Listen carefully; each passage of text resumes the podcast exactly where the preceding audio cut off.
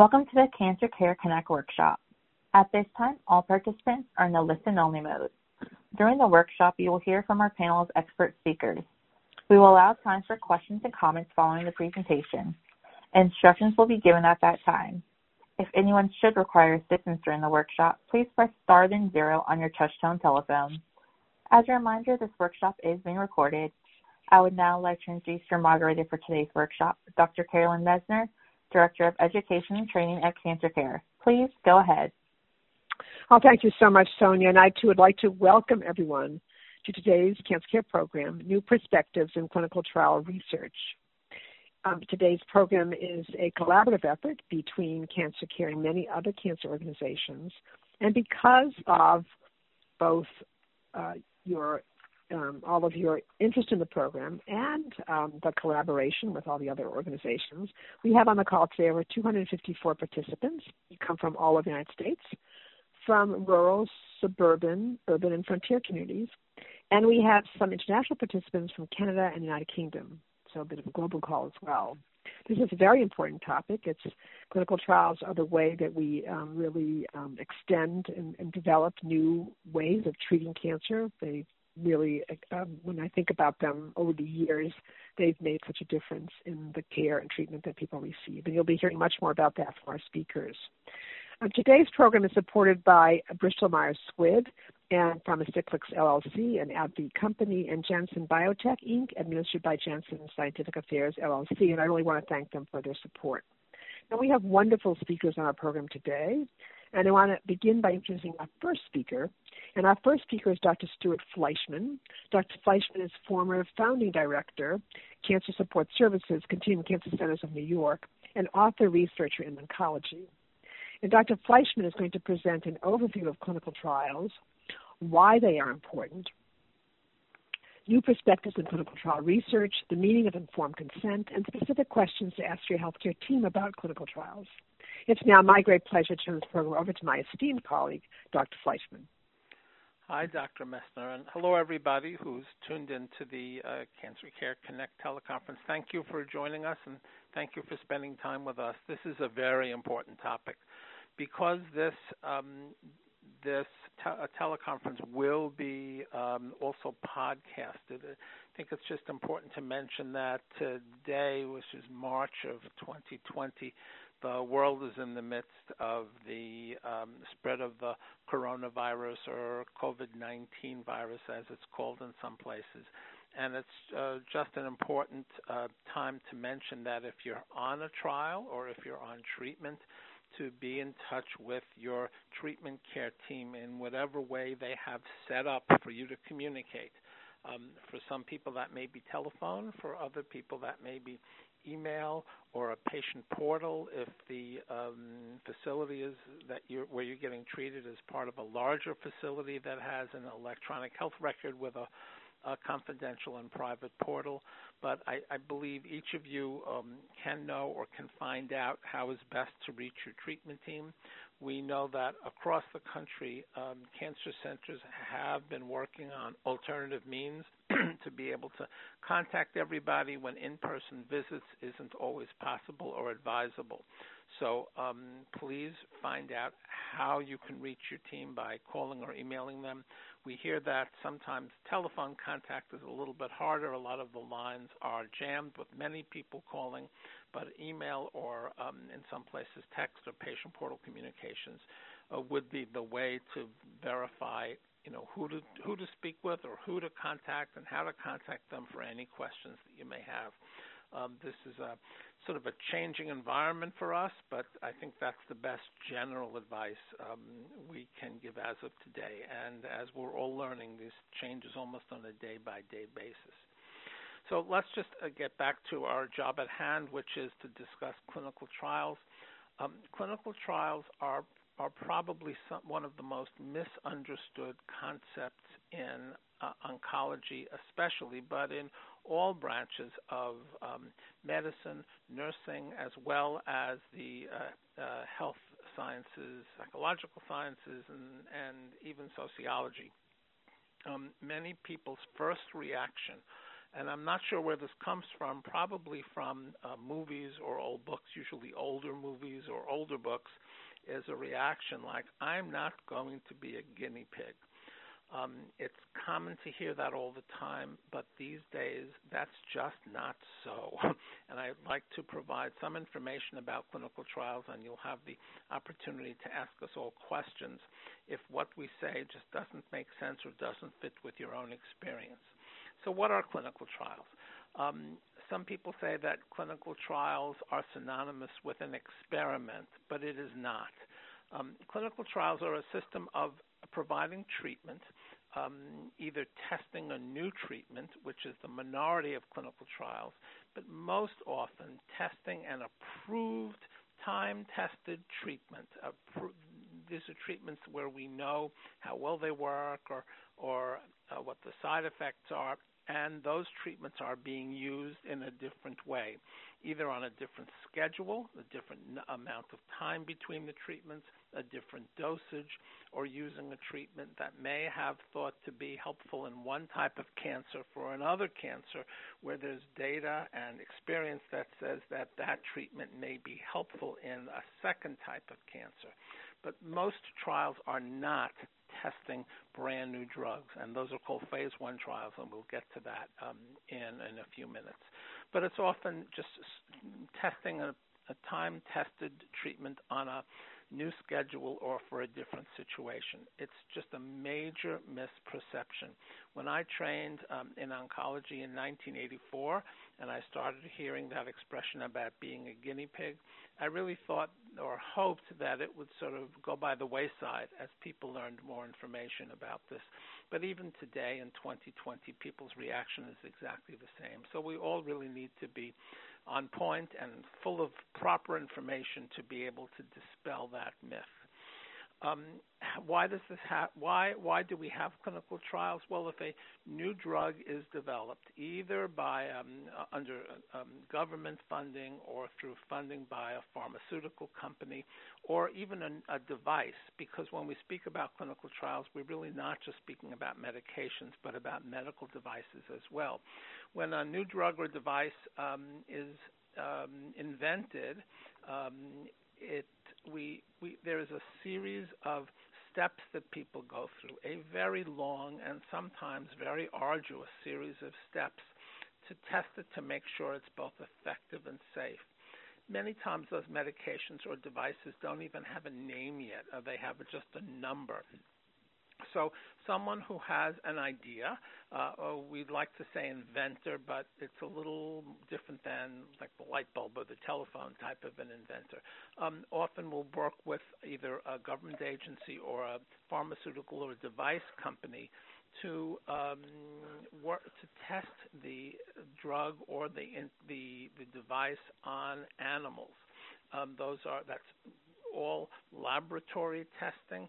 There are certain animals whose immune systems are very much like human immune systems, and these animals, genetically altered mice, may be one type, and maybe in the olden days guinea pigs were another type, but they're really not used today. Lots of the testing happens within laboratories on animals, specifically to test for safety and for how effective the treatment or the device, the drug or the device is. If it shows promise, since it's so costly to do all of this work, there is a real partnership between our government and the pharmaceutical and device companies to be able to fund the ones that show the most promise. And then lots of paperwork has to be submitted to the Food and Drug Administration or the FDA, and then the FDA has a whole process of starting from the beginning and moving that drug or device through the steps to test it for safety and effectiveness.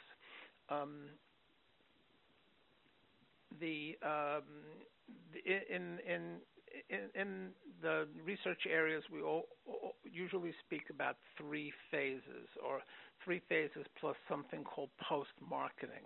And there's somewhat of a confusion sometimes about what these mean.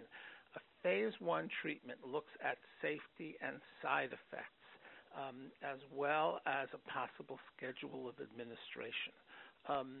Phase one drug trials are not done in most cancer centers around the country. They're done in very select cancer centers around the country, often in the larger research centers or the larger accredited programs who have a large interest in developing new drugs or devices, and often have separate areas, a separate infusion room, a radiation machine that's particularly suited for this to test the radiation approach or the device. But there are specific teams. Everybody who works in phase one drugs is specifically, or devices is specifically trained on all of the regulations and how to proceed to make sure that things are safe. And all the data is recorded in a proper way to learn something from that. Phase two type of studies look at how effective a drug or device is.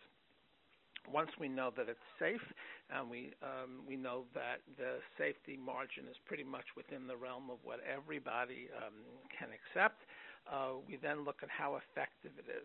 And then in the phase three part of the trial, we take that device or drug and pair it against the best known device or drug for that patient with that type of cancer at that stage with certain characteristics. And these are often done all over the country, all at once through networks of investigators, physician scientists, cancer centers, who put the multidisciplinary team to work to make sure that the patient has all the information, gets all the proper care they get throughout the trial. There are government-sponsored clinical trials groups through the National Cancer Institute, and some of them are done directly from the pharmaceutical companies themselves. And I think the partnership between both has been pretty fruitful for a lot of newer treatments and devices that we actually have today. Personally, I don't believe we would not be at this point unless there was a really good cooperation between the both. Sometimes phase three studies are called double-blind. It's a funny term, but it means that the investigator, the whole research team, and not just the individual whose name is on the papers, but the whole team who's giving a treatment is not aware of if the patient is receiving the drug or the device to be tested or the best care possible. Sometimes it's obvious, and those studies are not double-blinded, but it's called double-blind because the patient is also not aware of which one they're getting.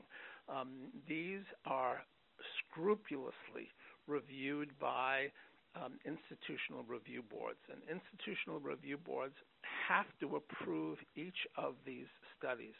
There's a whole system of institutional review boards through the United States. Some are centralized, some are hospital by hospital. Many studies are reviewed both by a central institutional review board as well as a local one, and local institutional review boards almost always have a community member. So it's not just people who are in cancer treatment, but somebody who represents the community's voice.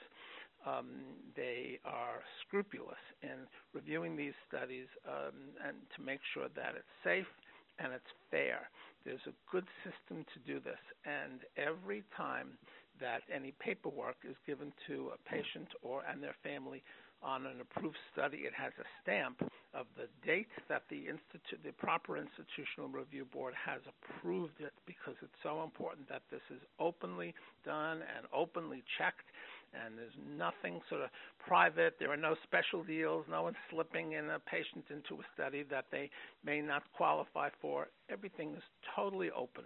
There are also lists online and a number to call, and I think you'll hear more about that from our next speaker, where you can find out what studies are open in your area for the type of cancer you have. This is often terribly complicated, and it's best to work with the treatment team to be able to help you. There's a lot of jargon. There are a lot of specifics.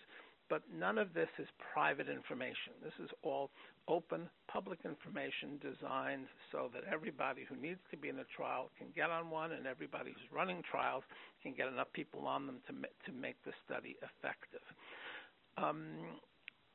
The idea is that we attract an extremely wide variety of people to clinical trials. For years, we have found that clinical trials do not often represent the face of the United States or the face of the world. It is important for, especially in certain cancers that appear both in men and women, let's say, or both older and younger people, that we have a variety of people of different races, of different ethnic backgrounds, because we do know that certain drugs or certain treatments are accepted by the body differently for people in certain groups, and we want to make sure that for a type of cancer that is across the board between the genders or ages, that the people are well represented on all of these trials. It's a hard sell sometimes, and it's hard to sometimes find a place, but it's the system of being able to match the right patient with the right trial is getting better and better. Part of the dilemma here is that there were some terrible indiscretions, misuses of the role of research in clinical trials. There's one particular one that was run out of Tuskegee, which is rather, well famous and talked about in research circles. It was a trial treating syphilis that was conducted between 1932 and 1972, and the amount of informed consent was probably not good, probably really bad. And people really refer to this all the time, and we have done our best to make sure that that people who are on trials know that they're on trials, they understand what the risks and benefits are, and they're willing participants. One of the questions that always comes up is, well, what happens if the drug or device really isn't safe? And people are hoping that 500 patients will be able to be accrued to the trial. Aren't there any measures to avoid that from happening? And yes, there are. Trials that go through this process have something called a Data Safety Monitoring Board. You know, everything in medicine has an acronym, a set of abbreviations, and we lovingly sometimes refer to this as the DSMB. And Data Safety Monitoring Boards are made up of colleagues who are totally not involved with the trial. They can look at, through the investigator and through approved ways, not getting a colleague who's walking down the hall and say, come in here, I have something to show you. Data safety monitoring boards are a standard, an official part of this process. They are not associated. The people who work on those committees are not associated with the trial. They look at the trial. They look at any signs of effectiveness, and especially signs of any sorts of unusual or unexpected side effects. And the Data Safety Monitoring Board has a responsibility to be open with the sponsor of the trial, not the investigator. If there are such great results that they feel that it shouldn't be held back from the general treatment because this is so promising with few side effects, or there are unusual, unexpected side effects, which makes it unfair or even just dangerous that people stay on the trial. And the sponsor has an obligation to negotiate and listen to the Data Safety Monitoring Board to make sure that the trial is stopped either because it's so good that can go into standard of care, or it's not good to proceed, and sometimes regulation, the way the trial is being run has to be changed in order to continue. But I think people can be really secure that somebody is watching out for them when they're on a trial. It's not just, well, we'll take this to the end and see what's what. Not like that at all. The issue of informed consent is paramount in the process here. And informed consent really has taken to a whole new level since the Tuskegee issue, and especially since the privacy and confidentiality HIPAA laws are in place.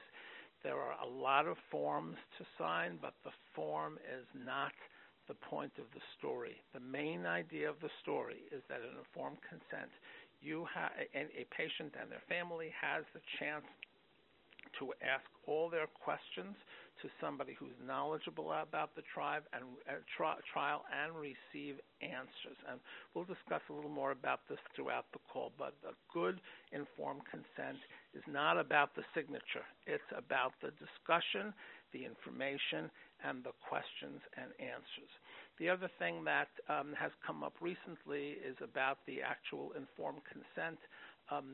Sometimes patients actually get the results of the trial. Sometimes they don't, and they have to wait to see them published in a medical journal if the trial description is accepted for publication. Sometimes there are limitations on how long information can be used, either information or genetic information, and there are specific sort of super rules about sharing of genetic information which may affect people's families. So I think that time does not really allow going into all of the details of those rules, but the important thing is that they're there.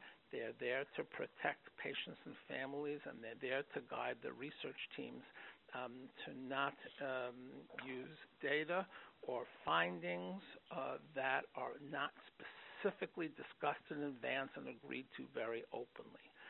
So I'm hoping that there are a lot of good questions about this. My time is up. I'm going to turn this back over to Dr. Messner. Well, thank you so much, Dr. Fleischman. That was really an excellent overview and setting the context for the clinical trial discussion of today's program. And our next speaker is Ms. Georgie Cusack, and Ms. Cusack is an oncology nurse. She's Director of Education and Patient Safety, Office of the Clinical Director, National Heart, Lung, and Blood Institute, Adjunct Nurse Leader, Nursing Research and Translational Science, Clinical Center, National Institutes of Health. And Ms. Cusack will be addressing what happens in a clinical trial, how and where clinical trials are conducted, how you may participate in clinical trials, benefits and risks of participation, and accessing resources for clinical trials. Could not have a better person to do this. Actually, she works at the Clinical Trials Center, a major one in the country. So it's with great pleasure that I turn this program over to my very esteemed colleague, Ms. Cusack. Thank you, Dr. Messner, for allowing me to participate in this discussion, and to Dr. Fleischman for your expertise around clinical trials. It's my pleasure to speak about this topic to you because it is very near and dear to my heart. I've been a nurse in a clinical trial setting for about 33 years now. So what happens in a clinical trial? So when someone goes into a clinical trial, they'll be cared for in a hospital setting or a clinical setting, and have a research team that may include doctors, nurses, social workers, dietitians, and other healthcare professionals who will provide the care for you, monitor your health, and then give you specific instructions about the study. Participating in a trial may mean that you might have more tests and doctor visits than you normally would have, just because they have specific endpoints that they're looking for, and they want to make sure that they're protecting your safety while they're doing the trial. Different team members will also continue to stay in contact with you after the trial ends to make the trial results as reliable as possible. It's important for them to follow, for you to follow the research team's instructions, and that means having all the doctor visits and tests, taking the medicines on time, and then completing any logs or answering any questionnaires that may be part of the study. So where are clinical trials conducted? Early phase clinical trials, as Dr. Fleischer was mentioning, the phase 1, phase 2 trials are usually done in, or may be done in large academic centers. In the phase 1 studies, we conduct the studies on anywhere from 20 to 100 patients. For phase 2 studies, we do it on anywhere from about 100 to 300 patients. Phase 3 studies are usually done at more the academic centers out in the kind of out in the real world in the community. They may also be done at doctors' offices or in the community, depending on who is participating in that study. Those trials actually can have up to thousands of patients on them. And so many times you will see several centers involved for one study, and these are called multi-center trials. How are they conducted? The protocol itself is a step-by-step approach that's used to help to decide if the particular approach is going to be beneficial for the person who's receiving the agent or intervention. Again, as Dr. Fleischman said, we actually do medication trials, but we also do device trials on patients. So it may mean coming in and having specific testing done where we are testing a specific type of device to see if it's going to work as effectively for that. There is fairly strict oversight of the trials. Each protocol will outline the type of study, whether it's an interventional trial, a natural history trial, or a screening trial to see if you're eligible. They'll talk about the purposes of the study. They'll talk about the specific study intervention that's going to be done, whether it is an FDA-regulated study. The types of studies that we do FDA-regulated studies, but we also do PI-initiated studies, so physician primary investigator-initiated studies. So not all of the studies have oversight by the FDA in terms of that. We look at very specific eligibility criteria, as Dr. Fleischman said, and so you have to fit certain criteria to fit in the study, and that's more to protect your safety. We want to make sure that people are eligible and that their labs are within a certain parameter. You know, if somebody has elevated liver enzymes to start with, you may not want to give them something that may potentially be toxic to the liver. So we look at those eligibility criteria just to make sure people are eligible for that. We will explain the length of the treatment and provide you with a contact person to get in touch with if you have any questions. So as I said, there's pretty strict oversight from the IRB for safety and possibly also from a Data Safety Monitoring Board, as Dr. Fleischman was talking about. The principal investigator is responsible for the oversight of the study, but they may delegate certain responsibilities to other members of the research team.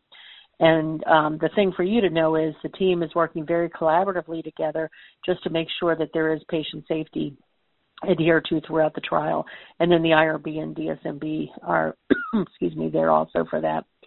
When we look at the benefits and risks of participation, some of the benefits of participating in a cancer clinical trial is a lot of times the cancer care is provided by top physicians in the field of cancer research. And so, you know, many of them have been working in research for many years and are looking at very specific endpoints there. We have a lot of targeted therapies now. It used to be that we were giving chemotherapy all the time.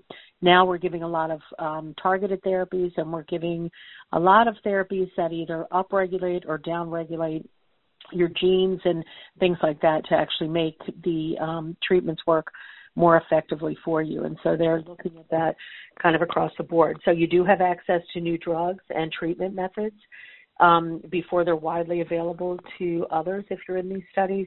You will have close monitoring of your health and any side effects. And sometimes they also will ask you to take a more proactive role in your own health care to make sure that you are getting the treatment that is working best for you. Some of the risks of participating, the clinical trial sometimes will require more time than a non-clinical trial treatment, such as, again, more visits to the clinical trial site, maybe more treatments or hospital stays. There may be some side effects. So as Dr. Fleischman said, you know, when we are giving phase one studies, we're not sure what the maximum dose is that we can give to somebody. So when we started out in cohorts of 3, and then we increased based on how the previous patients have tolerated.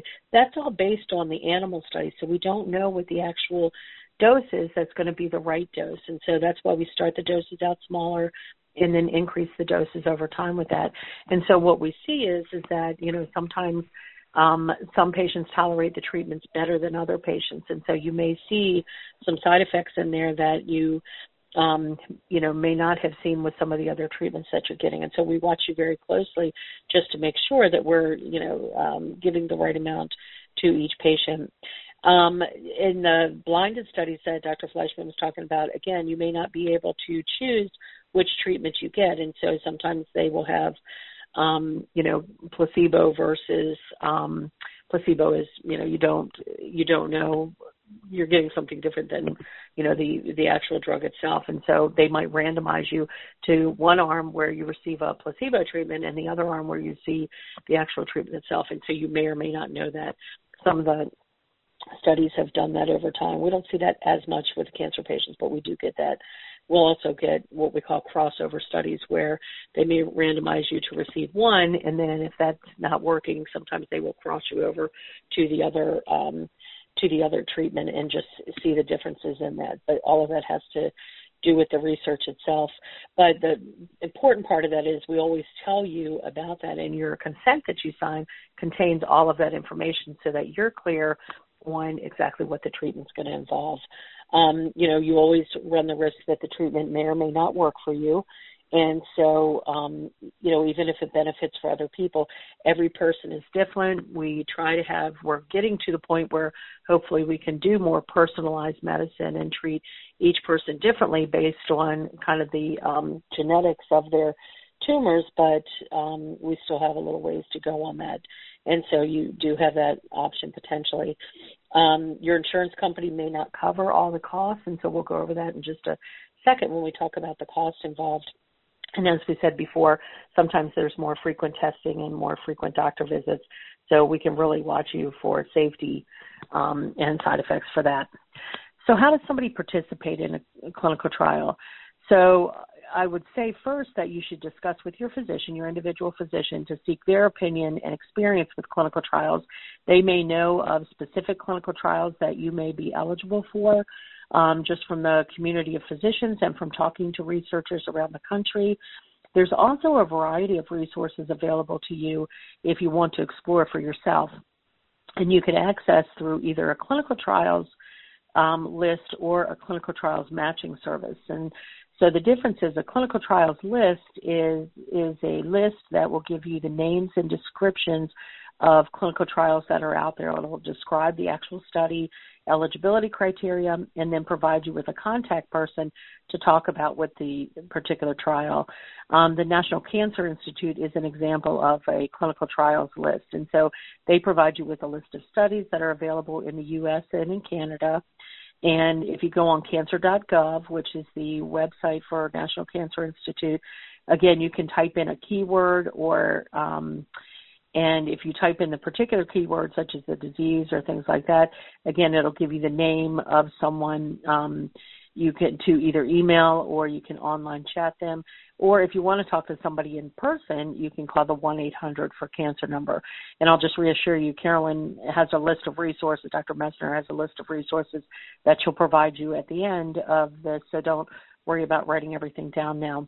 The National Institute of Health also has a website called clinicaltrials.gov, and this is a listing of all the studies that are available for all types of diseases. So it not only covers cancer, but it'll cover any other kind of disease that's out there that if the particular group listed the study under clinicaltrials.gov, it'll be listed there.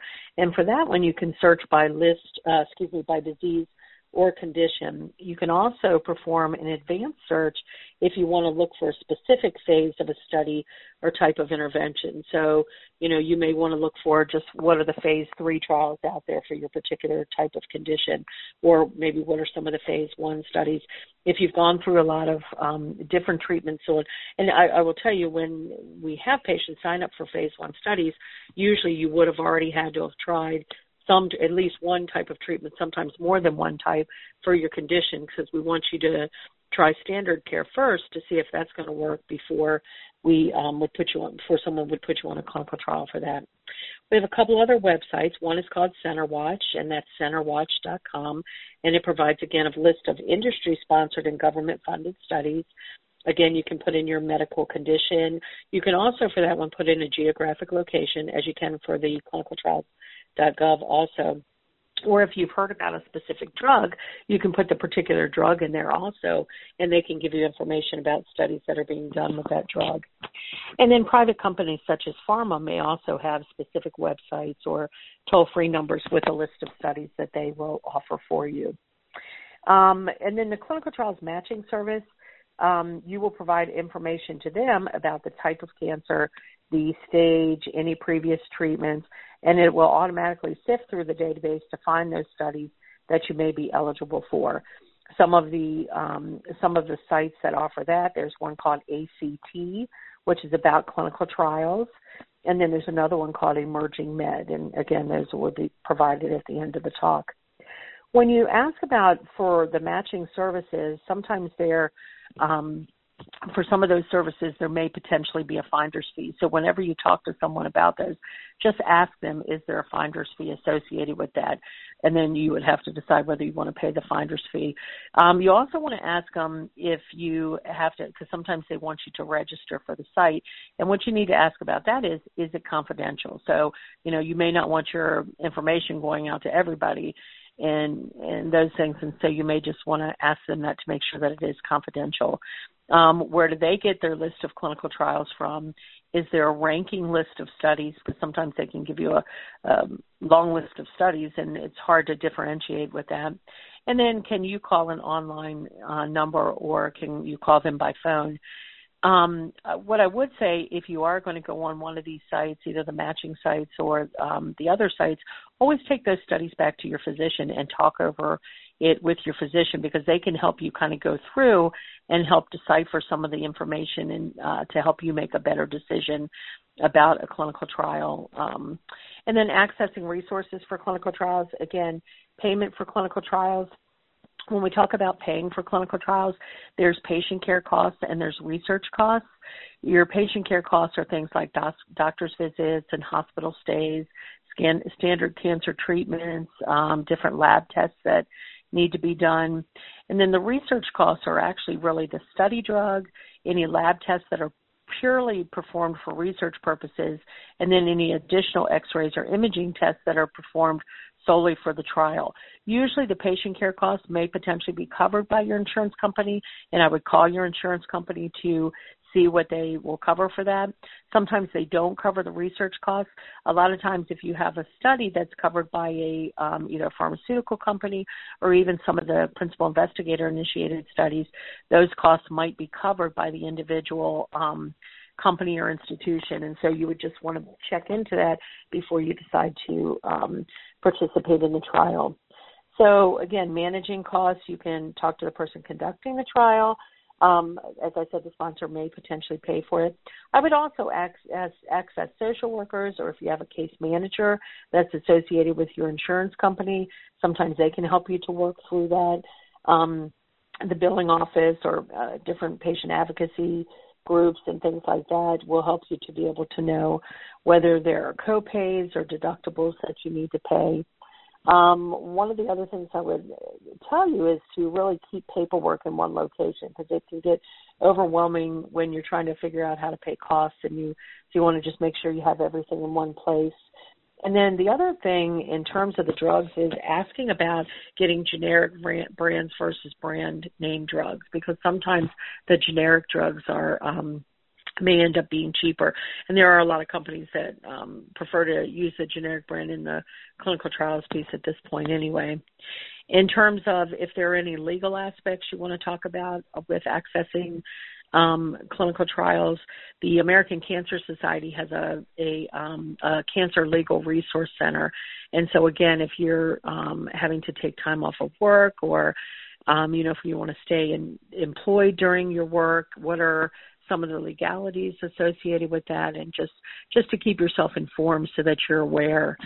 And then the last thing I'm going to talk about is questions to ask your doctor.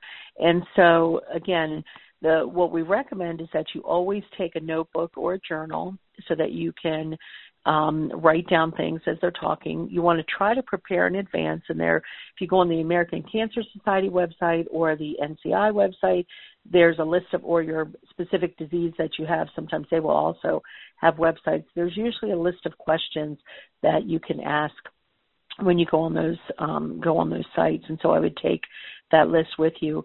You want to take somebody with you, if at all possible, to kind of write down notes and things like that. Sometimes when you're discussing treatment options and things like that, it can all sound like a big jumble as you're doing it. So you want to take somebody with you to help you kind of decipher the information afterwards.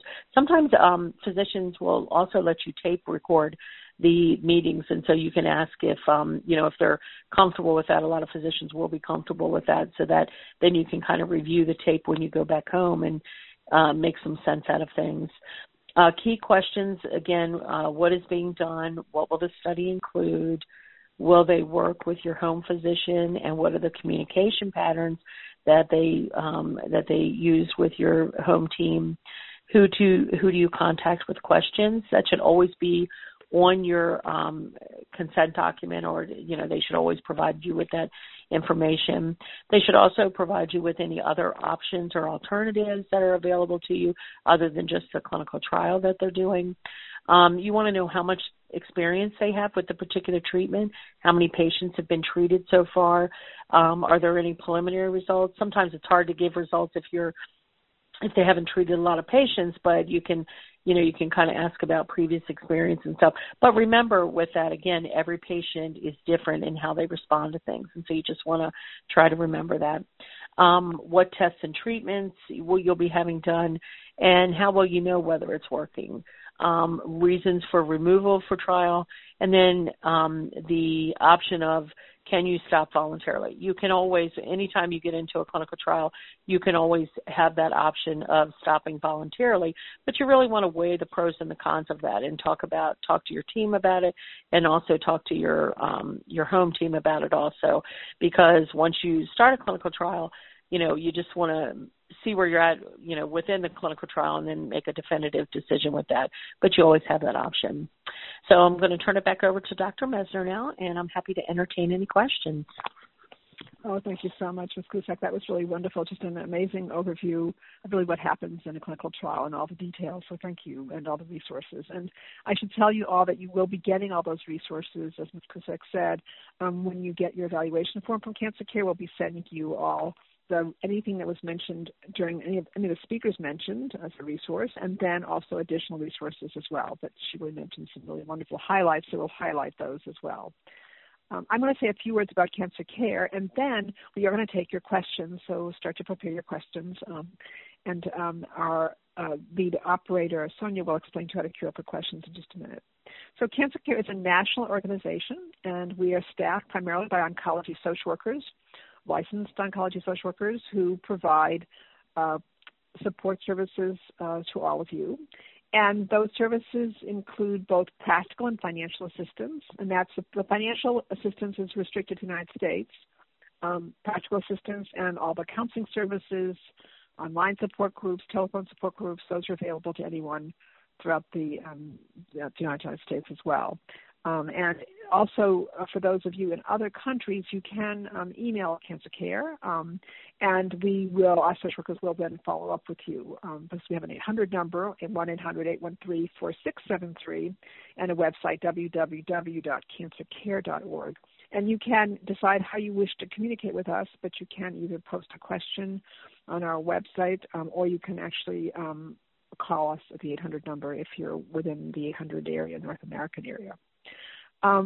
Also, given all that is happening right now in the world in terms of COVID-19, we realize that in addition to coping with your cancer, you're coping with lots of other issues, particularly issues around social distancing, the isolation that it may cause, or vulnerability that you may be feeling, and our staff are well-equipped to help you to talk about that and to try to find ways, creative ways to cope with it.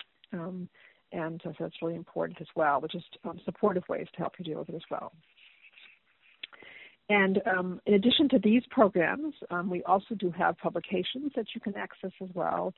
And we are doing a program on COVID-19 on March 30th from 1:30 to 2:30 p.m. Eastern Time, and you'll be getting information about that as well, so we're going to update. And the updates, of course, are occurring every day, so what we say today, it may be different on March 30th, so you'll be hearing more about that then as well.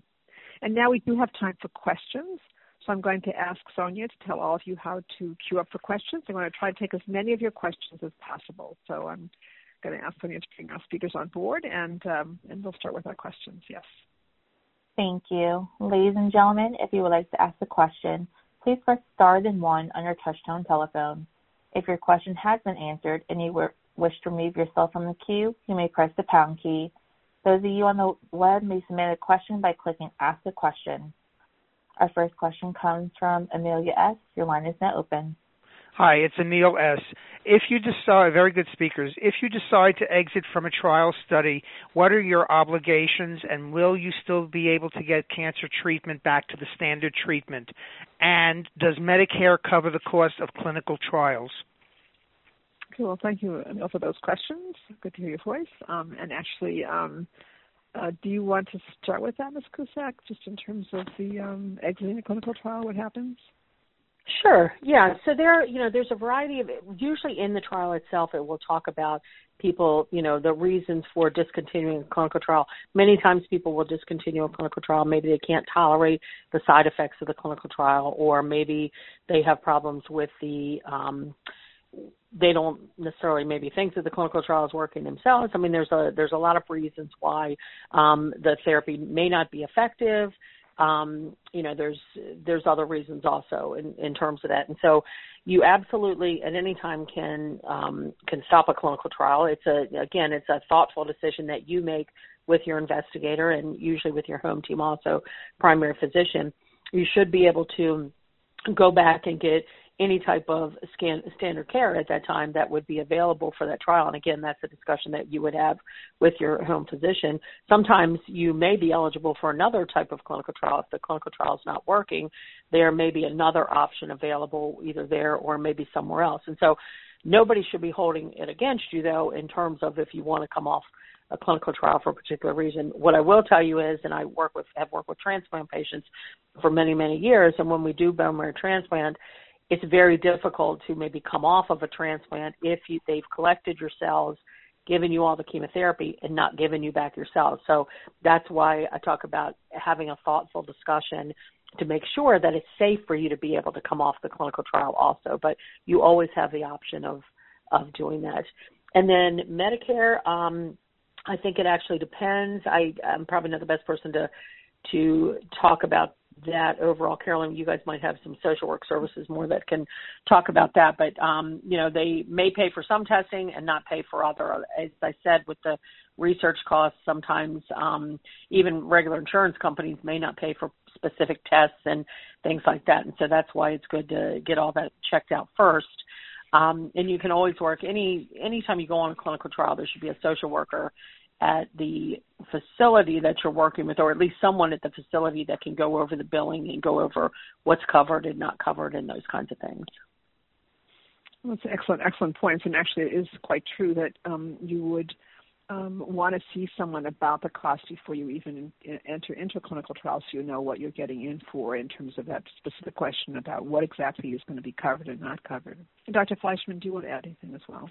Yeah, apart from the administrative aspects that we spoke about, it's important to remember that it's really hard to stop a chemotherapy regimen or radiation or sometimes using a device in midstream, and that this is a one-on-one discussion with you and your treatment team, because in addition to the major thing is to make sure that you're safe, that discontinuing at any point isn't more hazardous than staying on for a while. These are very specific, individualized discussions. Make sure to have them. It's from an ethical, legal point of view, it's always possible to pull out. From a practical point of view, apart from transplant patients, sometimes you have to transition over a while for medications, taper things, add new medicines off the trial, and that's a discussion with your team. And it might be a good question to actually have at the beginning, I guess, of the trial. What if I want to get off of the trial? What can I do? So you know that right up front. So for those of you who are thinking about clinical trial, and we may have discussed this already, you may say to them, what if during the trial I decide to go off the trial? What are my risks? So you know up front what can be worked out, and has it happened with other people and how they handle it. So you kind of get some background on that. But I think our other speakers addressed this already anyway, but to some extent that's important. And I think we have another question in queue. Thank you. And our next question comes from Stephanie Kay. Your line is now open. Yes, thank you so much, Carolyn Messner. Excellent, excellent seminar. My questions are, I am a breast cancer survivor, a social worker, and nurse, but my questions have to do with the devices that Dr. Fleischman was talking about. I was wondering about, like, the new devices, like the scrambler device, all these devices, cold laser, hot lasers, all of them have been, if they're FDA approved and after they had the clinical trials, why don't insurances cover, since they're FDA approved now, after it's all done, like a regular insurance, of course, and Medicare? And also, what about if a person has lymphedema? How are they able to give the medications in the one arm, or if the person has it in both arms? How can they give medications, switch them? And what about, is the person's weight considered at all for the medications, if they're less weight or heavier? Thank you so much. Okay, thank you so much, Stephanie. So I guess I'm going to ask, the lymphedema is a good question because it comes up a lot in general care, in general. So how is that dealt with in terms of chemotherapy? Dr. Fleischman, do you want to start with that? A lot of good questions. As far as the weight of a person, the way chemotherapy is measured is by how many milligrams of the medicine itself by square meter of skin, because skin is the largest organ in your body, and there are very clear tables that help you translate weight into milligrams per square meters, or meters squared, as we say in the metric system. So weight, the size of a person is considered, but it's not the weight, it's the actual size. I know it's not the best analogy, but it's like when you go to send a package at United Parcel Service. They weigh it, but they also measure how long, wide, and deep it is, because that affects the price. It's the same concept, but a different system, but it's the same sort of thing. As far as now, I'm blanking out on the original questions. I went to the last one first. Can you continue, Ms. Cusack? And Ms. Cusack, do you want to add anything? Well, I'm trying to think. I'm trying to go back to the original question, too. Well, I guess let's go back to the lymphedema. Like, how do you actually so the lymphedema, a lot of times, first off, for breast cancer, we do the sentinel node biopsy a lot now, so we have a lot less lymphedema than we used to have in terms of that stuff. But many times they will put instead of giving it peripherally, a lot of times they'll put a port in these days for treatment, or, some kind of central line that they can give the chemotherapy through. Depending on the extent of lymphedema, again, if there's a lot of lymphedema, you really shouldn't be drawing bloods from that arm. You also shouldn't be doing blood pressures from that arm.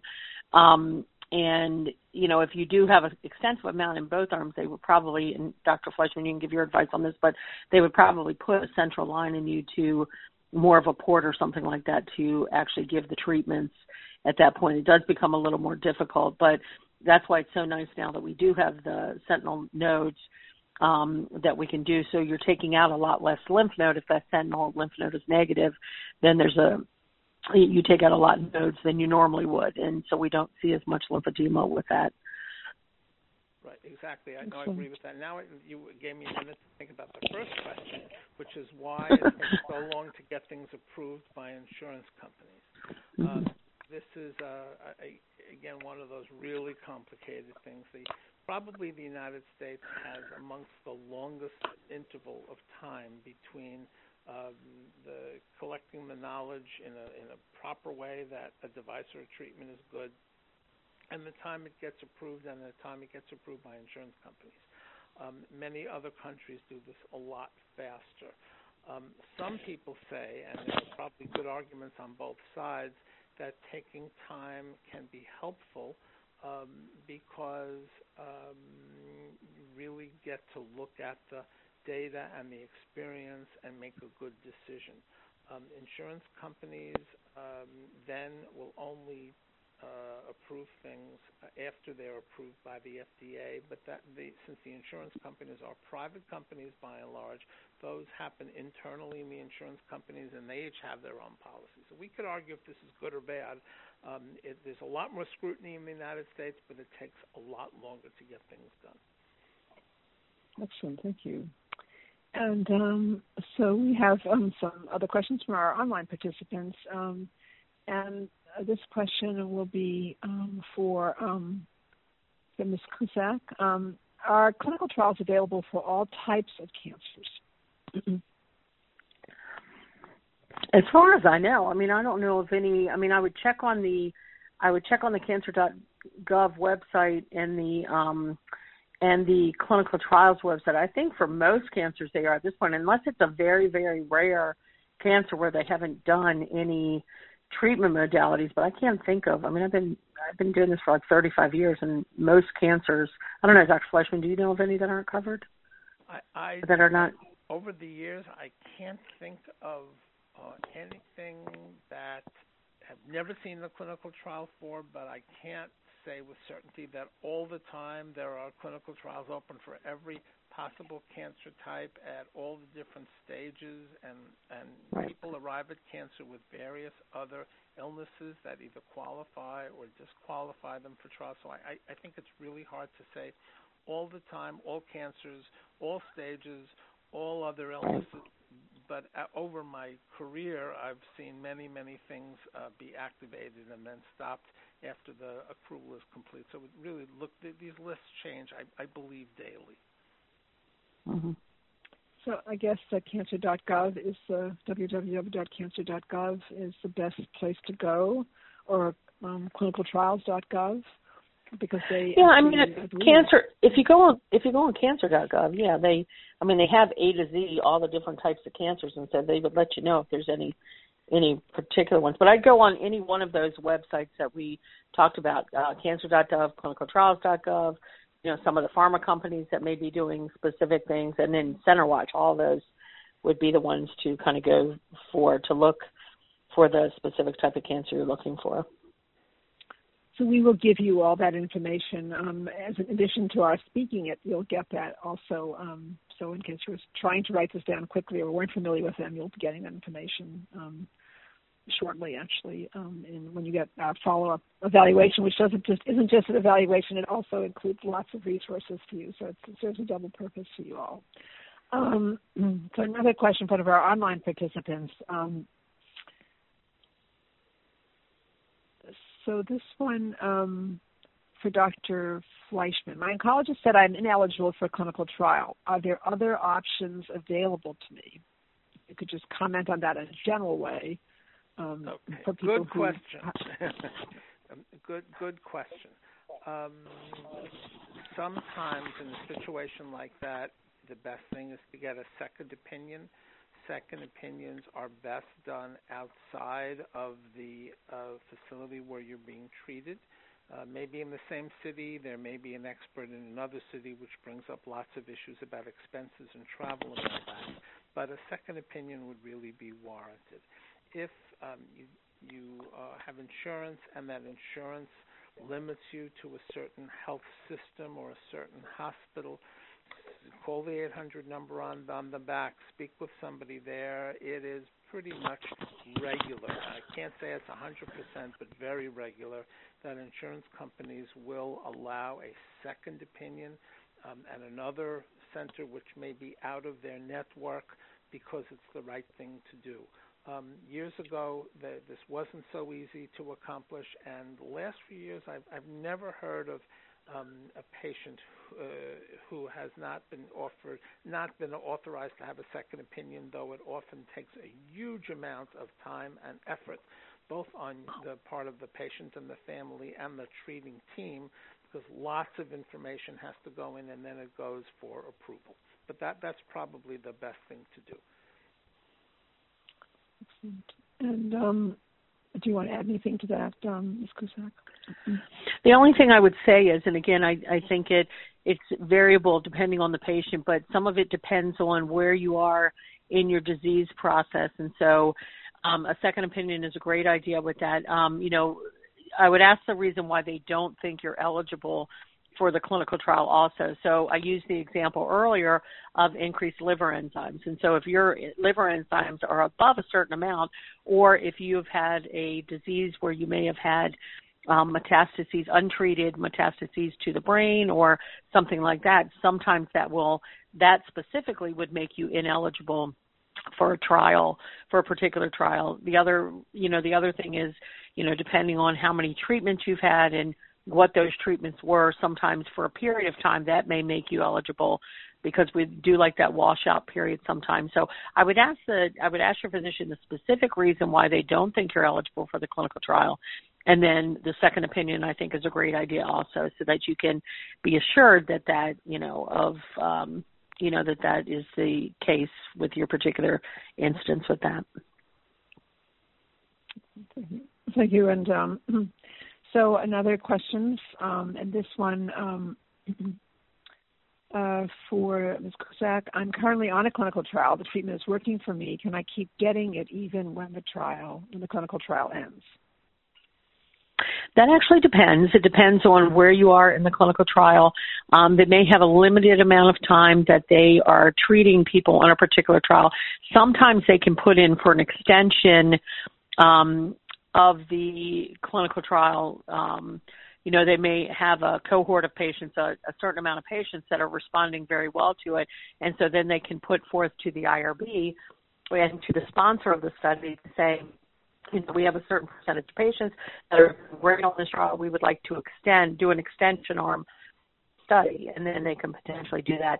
So that's something that you would go back and talk to your treatment team about and just ask them if there is a feasibility of doing that down the line. And congrats that you're doing really well with that treatment so far. That's exciting. Excellent. And Dr. Fleischman, do you want anything? Or? No, I think that's the right answer. Okay. That's a great team. Thank you both. Amazing. So this may be our last. This is probably our last question. Let's see. So another online question. It's a late-breaking question. So this is an interesting question. I am considering joining a clinical trial for Ms. Cusack. Where can I find patients who have been on a clinical trial? Is there anything like that that exists? So there's several options with that. So you can check with your team that you're, that they might, if you've talked to a team already about that, they may have patients that are willing to talk to other patients just about their experiences about clinical trials in general. You can do that. Sometimes you can go on to support groups. And you may have a support group either affiliated with your organization or a support group affiliated with Cancer Care or something like that, where they may have patients that have been on clinical trials, and they can provide you also with information from that. And so there's different resources that you can utilize for that. Again, sometimes, I'd stop there. And then Carolyn, I don't know if you have other additional resources that you guys provide on that. It sounds good to me, actually. I think it is true that you might want to speak with, you can call other organizations. Many of them, like Cancer Care, you could be in an online group or a telephone support group, and people are in trials, so you can hear that experience. Stu, do you want to add anything? Can you think of anything? Sure. Exactly what you both just said, that there are advocacy groups that are either national or international for major cancers. And they often have really people who are really very fluent in all of these details, and they often have people who will volunteer to speak with new patients. The term that's been used, and we can decide if this is a good term or a bad term, is veteran patients. And they will set up a phone call between a prospective patient and a veteran patient, or one of the people that they deal with who's been on the trial, to be able to ask the personal questions that the team can sometimes answer and sometimes not.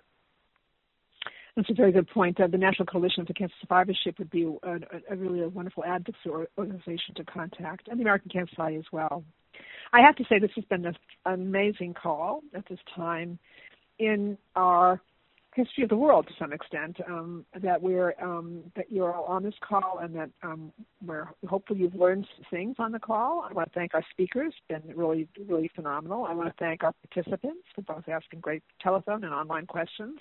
I know there are many more questions, so as we conclude, I want to just wrap this up by giving you resources to get those questions answered. We definitely want you to take anything you learned today back to your healthcare team. Even if you asked a question or didn't ask a question, still take that information back to your healthcare team. They know you the best, and your team consists of so many different disciplines, oncologists, radiation oncologists, oncology nurses, oncology social workers, patient navigators, just a really financial assistant people. There's so many different people who are part of that team. And so go back to that team and really and talk to them about any questions or information that you may have learned that you feel want to continue that dialogue with them. But we also know that you also like to go to credible resources to get your information. And so we have given you the information about the National Cancer Institute, their website, www.cancer.gov, or their 800 number, 1-800. Actually, Georgie, you'll have to help with that one. They have a 1-800 number as well, so that you'll be able to access that number as well. And it's 1-800-4-CANCER. And actually, so there's a lot of different resources you can get. The American Cancer Society is also a terrific resource to get information as well. They are open 24 hours a day, 365 days a year, and that's a tremendous resource because a lot of times you have questions in the middle of the night. Not that you shouldn't call your healthcare team, but they're a great resource as well. And so also we don't want any of you to feel alone. We want you to know that you're now part of a large community of organizations and support. In addition to cancer care, there's a lot of organizations out there to help you. And we want you to be sure to actually take advantage of those resources. That's really important for you. Particularly at this time when we talk about social distancing, we want you to actually take advantage of using the phone or email or anything you can do to connect with other people in ways that you don't quite, that you feel connected. That's really important. So I want to thank you all for your participation today. We have many more programs coming up. You'll get information about those. I want to thank you for being on the call today, and I want to wish you all a very fine day. Thank you. Ladies and gentlemen, thank you for your participation. This concludes the workshop, and you may now disconnect. Everyone, have a great day.